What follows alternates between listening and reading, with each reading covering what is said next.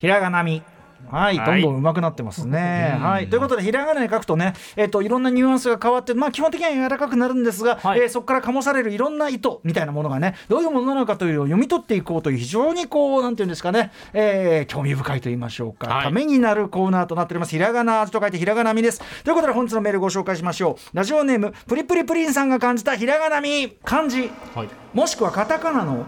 漫画、カタカナの漫画、うんうん、漢字の漫画を、ひらがなの漫画にすると何ということでしょう。漢字もしくはカタカナで漫画漫画と書くと日本が誇るエンターテインメントとしてのワクワク感が感じられるのですがひらがなで漫画と書くと娯楽色は少し薄れて感じられないでしょうか。個人的には漢字で漫画と書くと完成された作品としての漫画本のイメージが浮かびます。しかしひらがなで漫画と書くと娯楽ではなく絵で物語を表現する方法文化としてのメディアというニュアンスが感じられます。あ漢字で表記するよりも概念としての印象が強まる気。ああなるほどね。それわかる気がする。カタカナ表記の漫画はその中間ぐらいでどちらのニュアンスも持っている気がします。また漫画家はひらがな表記よりもカタカナや漢字表記の方が面白い作品を書いてくれそうな気がします。この漫画えこれはあの英語で書いて MNNGA 漫画についての感覚は私だけでしょうか？ぜひご意見をお聞きしたいです。今もこの漫画というのは世界語になってますんでね、はい、私の感覚を申しますとひらがなこの概念的なっていうのも確かになるほどなと思いました。えっ、とひらがなで書くと僕はなんていうかこう学年史的な要するにその児童向け漫画の感じがする。で、えっと、漢字の漫画はまあいろんな場合に使えますがまあ、ちょっと古い感覚ですけど昔のいわゆる大人漫画って言われるジャンルがあって、うんうんうんうん、あの4コマだったりとか、はい、風刺漫画とかそのその漫画の感じが漫画娯楽の時代の漫画っていうか、うんうん、でカタカナの漫画がやっぱりそのアルファベット表記の漫画とかに近い現代的漫画表現全般を指す時はカタカナというような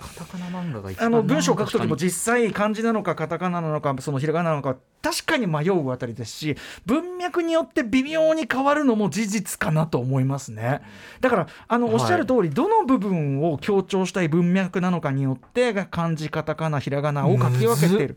もっ。と言えばアルファベットも書き分けるというのがでもそれぐらい漫画と言ってるけどその包括する概念が広くなってるっていうか、まあ、確かにそう、ね。うん、そういう事実を示すようなこの拡散の意味ではないでしょう。か今日は真面目に仕上げました。仕上げて仕上げてきました。真面目に。でも実際その文章とかを書くときに結構これ考えちょっとんどうしようってなる場面なんです本当に漫画漫画問題は。本当に。ねあの石も石森章太郎さんみたいにねあのあのなんだ、はい、野村萬斎さんの「万」に「漫画」って書くから。ねとかさいろんなこと考えちゃうんですよね。ということで、はい、あのいいんじゃないでしょうか。だからそれぐらい漫画という表現がね本当にあのいろんなさっき言った児童漫画から大人漫画そしてか,、えー、かつて劇画と言われたものから進化しての現在のいろんなその豊かな漫画表現。全部を漫画って言ってるわけで。全部使いますねガロからガロからジャンプまで全部漫画なんで。ね確かにそれをじゃあ一つカタカナで漫画っていうわけにはいかない、ね、クリテン君からアキラまで全部漫画なんで。だからこれはやっぱししょうがないんですこれだけの拡散って広いですね確かにねゆえにこのあの表記の違いが単なるこうコミックではなく、はい、やっぱりあの漢字カタカナひらがながあるという日本語独自のこう表表記体系というものは、まあ、この文化のですね非常に複合的な要素というのを、まあ、あうまく表していると言えるのではないでしょうか。